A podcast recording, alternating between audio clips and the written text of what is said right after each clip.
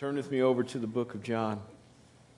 We're going to read an extensive passage of Scripture today that highlights exactly what happened during the resurrection. The title of the message is Finding God. Finding God. Verses 1 through 18. Now, on the first day of the week, Mary Magdalene came early to the tomb while it was still dark and saw the stone already taken away from the tomb. So she ran and came to Simon Peter and to the other disciple whom Jesus loved and said to them, They have taken away the Lord out of the tomb, and we do not know where they have laid him. Verse 3. So Peter and the other disciple went forth, and they were going to the tomb. And the two were running together, and the other disciple ran faster than Peter and came to the tomb first. And stooping and looking in, he saw the linen wrappings lying there, but did not go in. And so Simon Peter, verse 6, also came in following him and entered the tomb, and he saw the linen wrappings lying there, and the face cloth which had been on his head, not lying with the linen wrappings, but rolled up in a place by itself. So the other disciple who had come to the tomb, who had first come to the tomb, then also entered and saw and believed. For as they for as yet they did not understand the scripture that he must rise again from the dead. So, verse 10 the disciples went away again to their own homes. But Mary was standing outside the tomb weeping. And so, as she wept, she stooped and looked into the tomb and saw two angels in white sitting, one at the head and one at the feet, where the body of Jesus had been lying. And they said to her, Woman, why are you weeping? She said to them, because they have taken away my Lord, and I don't know where they've laid him. When she had said this, they turned around. She turned around and saw Jesus there and did not know that it was Jesus. Jesus said to her, verse 15, Woman, why are you weeping? Whom are you seeking? Supposing him to be the gardener, she said to him, Sir, if you have carried him away, tell me where you've laid him, and I will take him away.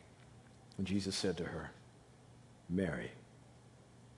She turned and said to him in Hebrew, Rabboni, which means teacher. And Jesus said to her, Stop clinging to me, for I have not yet ascended to the Father.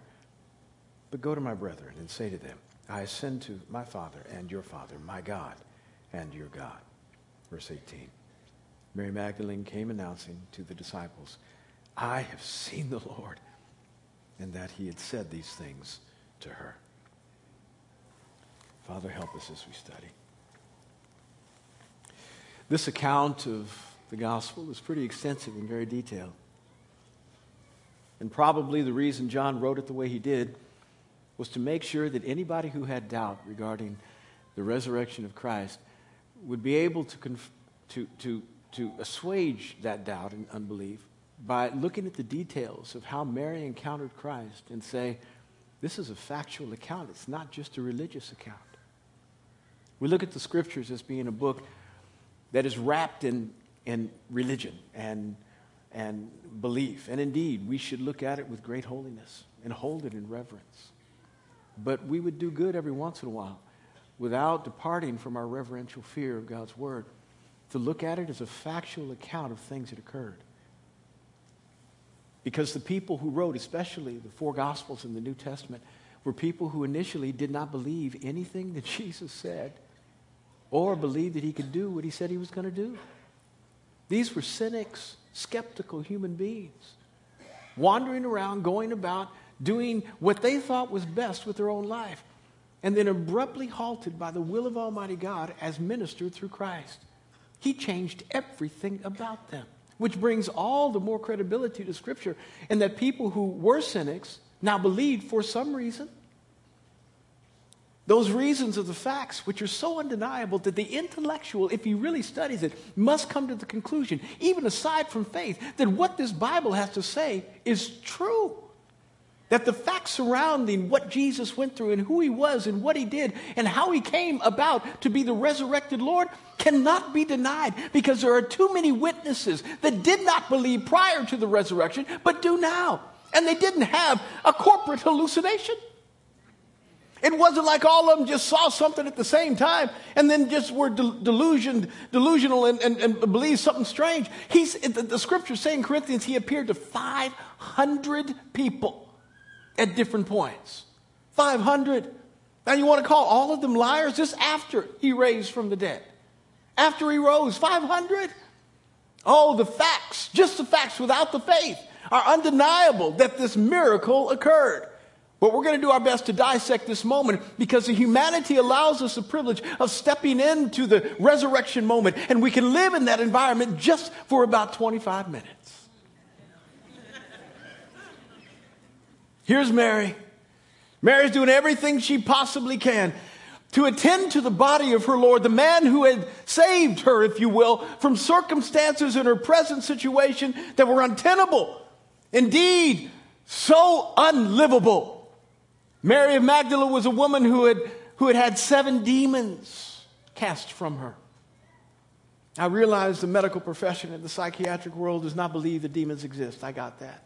They believe that all, all issues of the mind and brain can be solved by chemical imbalance uh, uh, and, and, and, adjustment of, of, of drugs and, and medications so that now people can begin to think right. And I don't have any problem with the fact that the brain is just as much a part of the body as the body is, and that there really are sometimes things that just don't, don't connect as they should. Chemical imbalances that cause people to think and behave the way they should not. And that through medication, you can be healed just like you can through any medication of the physical body. And you can be helped. But I do not discount the fact that Jesus, who always said truth, had to cast some devils out. I don't discount the fact that demons actually exist. And if they did, did, excuse me, I'll say it this way.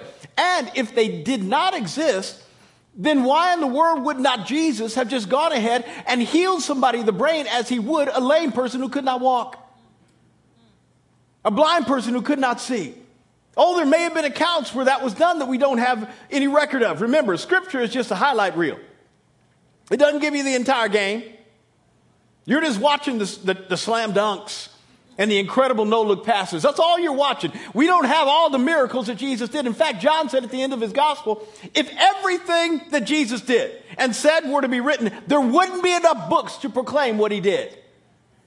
So it very well may have been that one time Jesus just touched somebody's head and they began to think right. I don't have any problem with that. But there were times when he said, eh, thinking right ain't gonna help you.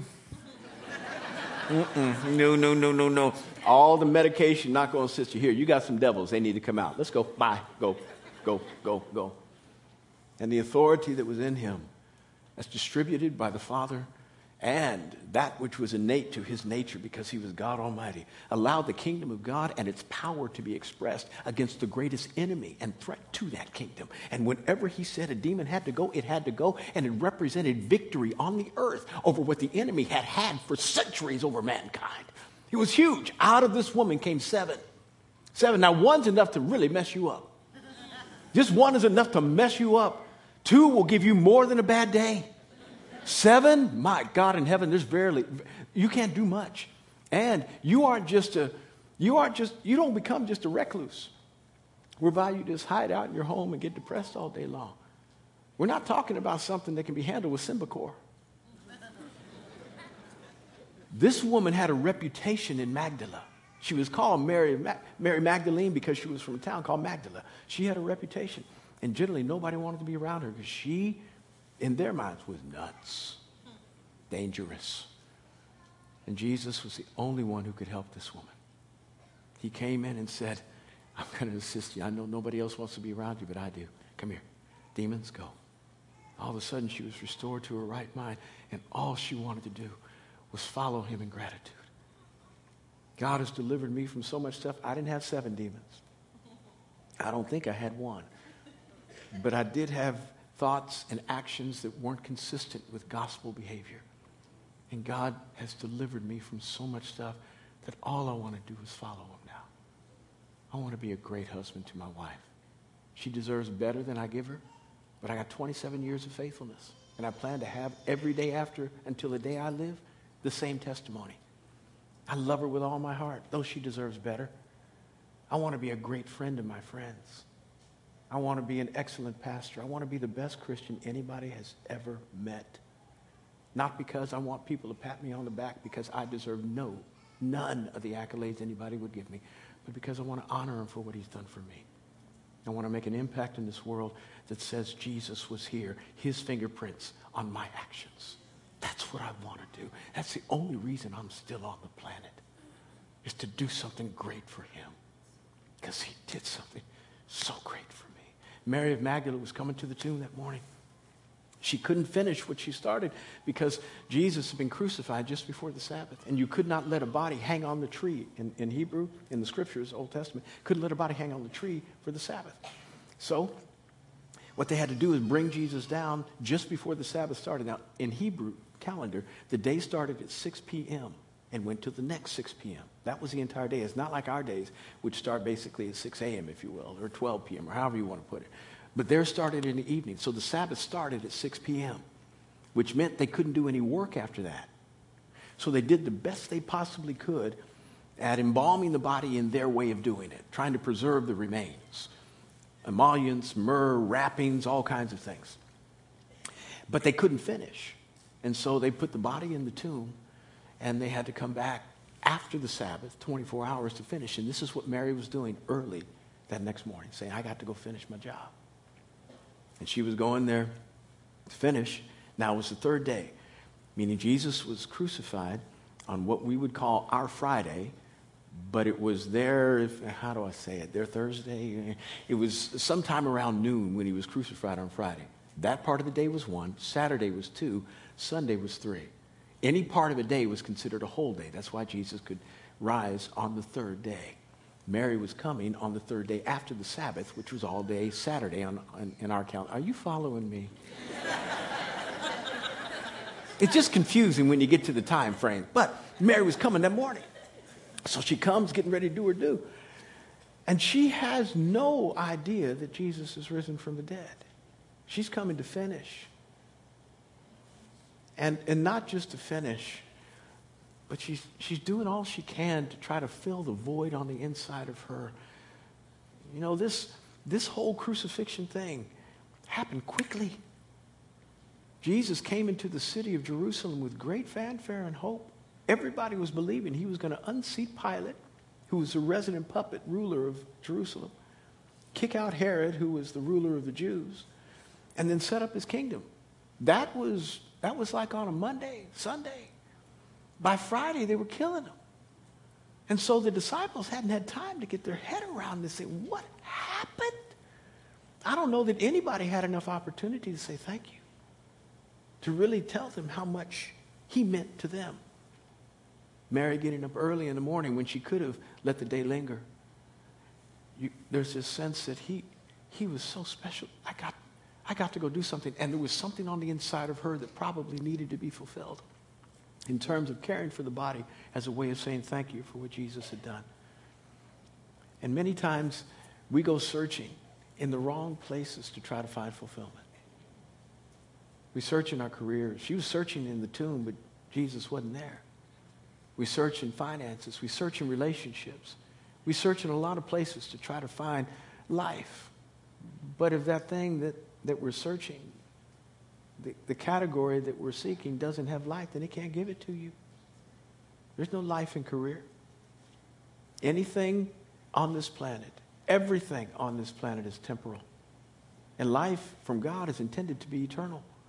So when we search in the wrong places to try to find that thing which is lacking in our lives, to fill the void, this huge God shaped hole, and we try to fill it with something else, it just does not work. She's searching in the wrong spot to try to find any kind of fulfillment in her soul. And she comes to the tomb. Now, let me give you the circumstances of the tomb. Because the evidence, again, demands that we say it couldn't have happened any other way. You, you don't even need faith to understand the facts that Jesus rose from the dead. You need faith to apply the benefits of that cross to your own life and that he can live through you now. But you don't need faith to understand the facts. The facts are this he died. They put him in a tomb. This tomb was, was, a, was a carved out cave in a, in a semi mountain. And, and, and there was a slab in there. And then they would put a stone in front of the hole in which they entered in, in order to put the body there. And the stone was approximately 2,000 pounds. And the stone was, was leveraged against another small rock so that it would not move, but it was on an incline. And they would build the, the, the, tomb in such a way as that the tomb had, a, had entry points on either side to a V. and the entry point to the tomb happened at the, the crevice of the V. So there was a rock that would hold the stone in place. It would be the covering to the, to the entryway, and they would remove the rock, and the stone would then fall into, into place. Now, 2,000 pounds is tough to push level. The only way to move it away is if you now move it uphill. A challenge. Secondly, the stone was placed in a spot with a Roman seal because Jesus had said during the week, if you, if you destroy this temple, I'll raise it up in three days. Now, nobody believed it. But they said, you know, his disciples might come and steal the body. And if they do, then the, the, the, second rumor will be worse than the first one he started. And we'll have more problems. So we better do something whereby we put a seal on the stone, a Roman seal, so that if anybody breaks it, they're under threat of death. And we put a guard in front of the tomb. Not one guard, but a guard, plural, which represented 36 Roman soldiers. All incentivized because if Jesus was removed, that body was removed from the grave, all of them would die a death with their own clothes, burning them at, their, at the stake. That was their penalty if they, if they didn't do their job. That'll make you stay awake at night and not go to sleep on guard watch. 36. 36. When Mary comes to the tomb, the stone is rolled away and the guards are gone. We, we learned from another gospel what happened during the night. That these angels came and kind of said, Sleep. I don't know what they said, what they did, but whether they waved their hand or just they looked, these, these guards looked at the angels and said, Ah, and then fell over, I'm not quite sure. But 36 men got knocked out. 36. They all ran back to their authorities saying, um, yeah, uh, listen, uh, uh, something happened and like we, we all fell asleep. We didn't try. We really like, and, and, and where's the body? Yeah, about that. Um, he's, he's gone. The penalty that the men were supposed to suffer, they did not, because the men who put them in charge, the folks who gave the, the orders, couldn't explain it. 36 Roman soldiers all fell like dead men. And the stone was rolled away. Well, why was the stone rolled away? Two reasons. One, how would we know that he had risen from the dead if the stone wasn't moved? Now, Jesus didn't know. Jesus didn't need the stone moved something about his physical body post resurrection allowed him to make matter not matter. And so he was able to just go through walls and doors and just show up. So he didn't need the stone removed. But we needed it removed so that he, we knew he was risen. Mary comes and she sees the stone rolled away. And she runs back and tells Peter and John, Oh my goodness, they've taken him. We don't know why they've taken him. Again, she doesn't believe he's risen from the dead. Peter and, and John run to the tomb. They look in, and it says they believed. But they didn't believe he'd risen from the, from the dead. They believed what Mary said, that the body was taken away, because they didn't believe her. Who would do that with a guard of 36 men? Now, the, the Israelites and, and the, the, the ruling powers thought the disciples would do it. yeah, these brave guys. These courageous men that couldn't even show up to the crucifixion? Are you kidding me? They're hiding out in an upper room someplace, hoping that the same fate does not await them that, that took over Christ. Scared to death. They run because they can't believe anybody has broken through the guard. Who took the, what, who, who would be incentivized to do it except us? Really? Nobody loved them like that. Everybody hated him. Why would they take the body? I can't believe that. Mary, you seeing stuff. So they had to come all the way. And they looked in and they believed, she's right, the body's gone. They run back, tell everybody. Mary runs back to the tomb. And there she is, weeping. Now, it doesn't say she would do in the Hollywood, keep your eyes open, no facial expression, drop a tear down your cheek, cry. That ain't weeping. Weeping is when you are convulsing. When you, when you can't, get. that. So much so that God had to send two angels. Gentlemen, you ever been to the place where you can't console your wife? She's crying, oh, I don't know what in the world to do. I have no idea. God sends two angels. And the angels say, Why are you weeping? Mary says, They taken my Lord. I don't know where they laid him. If you didn't let me know, I'll go get him. The angels run back to God and basically say, We can't do nothing with her. she is gone. I mean, she's completely gone. We tried. We gave our best. Sorry. So weepy is she, so depressed, inconsolable is she, that Jesus has to show up. Now, he was on his way to the Father. That's what he said. I'm on my way to the Father. But see, Mary, when you got seven demons, you can get them cast out, but there are things that are broken in your soul. Things that just aren't right. And sometimes only Jesus can help you. Have you been in a moment where your soul was so broken that people tried to console you and it didn't help and Jesus showed up to help you? He sometimes breaks out of his routine and schedule to come to attend to your needs. Angels go back. I don't know what to do. Jesus shows up. Now, Mary, she doesn't think Jesus is risen from the dead, remember. So she finds him, but she doesn't recognize him. turns around, sees somebody standing there, thinks it's the gardener, says, Listen, if, if you tell me where you're taking him, I'll go get him. You ever been in a place where you saw somebody who was out of place? They weren't supposed to be where you were, they were someplace else. And you recognized them, but you just couldn't pick, you couldn't get the name. If they were in the place where you knew them to be, then you'd understand who they were, but they weren't in the place where you knew them to be, so you couldn't figure out who they, that's where Mary was.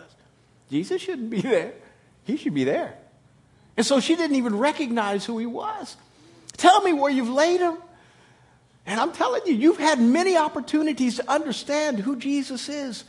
But today is a moment where your eyes can be open he has appeared to you in many forms. And this today may not be your most desirable little black man with a pink bow tie talking to you about Jesus. But I'm telling you, he's trying to let you know he's coming to meet your need. Don't get all confused with me. Allow Jesus to minister through me to you and hear his voice when he calls your name. Because when he calls your name, he says it like nobody else. Mary. Oh, when he said Mary, see, she'd heard that many times, and it made her wake up. Oh, Jesus! Oh, Rabboni! And now, now, now something happens. She recognizes him, and it says she turns. When you hear the voice of God calling your name, it's not just enough to acknowledge. It's not enough to recognize. You need to act. You need to turn. Turn from the life you're living. I'm grateful for Easter and Christmas. Poinsettia and Lily Christians come. and I am so happy. I'm not down on you for not coming the other 50 Sundays of the year. I'm not mad at you. No, no, no. I'm happy you come too. I really am. But I'm hoping today that you would do more than just acknowledge that you, you do more than just clock in. That your recognition of Christ and how much he loved you hanging around to serve you because he knows how broken you are. That your recognition would cause you to turn and change your mind, change your actions, change your mouth, change the way you're living. Turn. She turns. Now, something happens between verses 16 and 17. I don't know exactly what, and the writer kind of leaves it to to our discretion to figure it out. So I'm going to help you figure it out today. It says she turned, and then the next verse, verse 17 says, Jesus says, Mary, stop clinging to me. So you, you ever you ever hug somebody who, who liked you more than you liked them?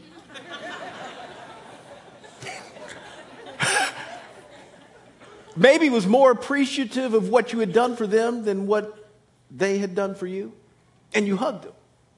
Now, there's a general unspoken rule about hugging.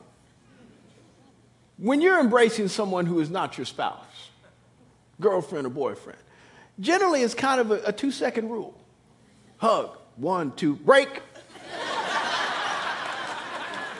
Isn't that right? I mean, we don't put it down on paper, but then we know it to be true. But when somebody hugs you after the two second rule, and you know they're violating something now, something's going on that ain't going on in you, that's going on in them, and you, you're kind of that uncomfortable. Do, do you re engage the hug? Do you go lip? What do you do? What do you do there? They just won't let you go. This is what Jesus said. Woman, you're going to have to stop now. I hadn't even been to the Father. I haven't said hello to Daddy, and you won't let me go. When you turn to Christ, never let him go. Hold on to him. She lost him once. She wasn't going to lose him again. That man had helped her so much, delivered her from so much. All she wanted to do is just cling. I wish Christians would cling and not have moments on a Sunday where they get so emotional and forget about it on Wednesday. Cling, hold on to. Jesus said, I got to go. I got to go. You got to let me go. I got to go. And not only did Jesus have to go, have to go, but she had to go. He said, I have to ascend to the Father, and you have to go tell some folk what happened here. Go to my brothers. Go and tell them that I ascend to their Father and my Father, my God and their God. Tell them. After you have clung to Christ, your responsibility is then to go and share that, the beauty of that relationship with somebody else. Go and share with all those folk that don't know a thing about what it means to call God Daddy, to feel his loving, loving fatherhood on, on their life to know what it means to be an inheritor of all things he has, to know what it means to embrace eternity and to live right with integrity here. To be able to live in power and grace every day, whereby you don't have to submit to sin and its tendencies. Temptation is not your victor, you are its victor and you can live in victory. I'm not talking about perfection. There's nothing about my life that could ever be confused with that. But I am talking about consistency. Christians ought to be the best example of humanity and how to live.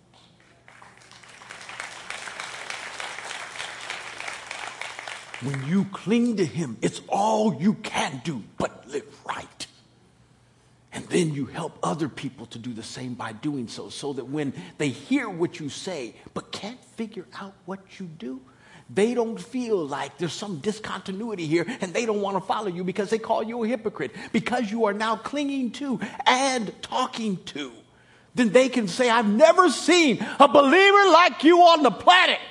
So consistent with his life in every area and loves me enough to try to get me to cling to him like you do.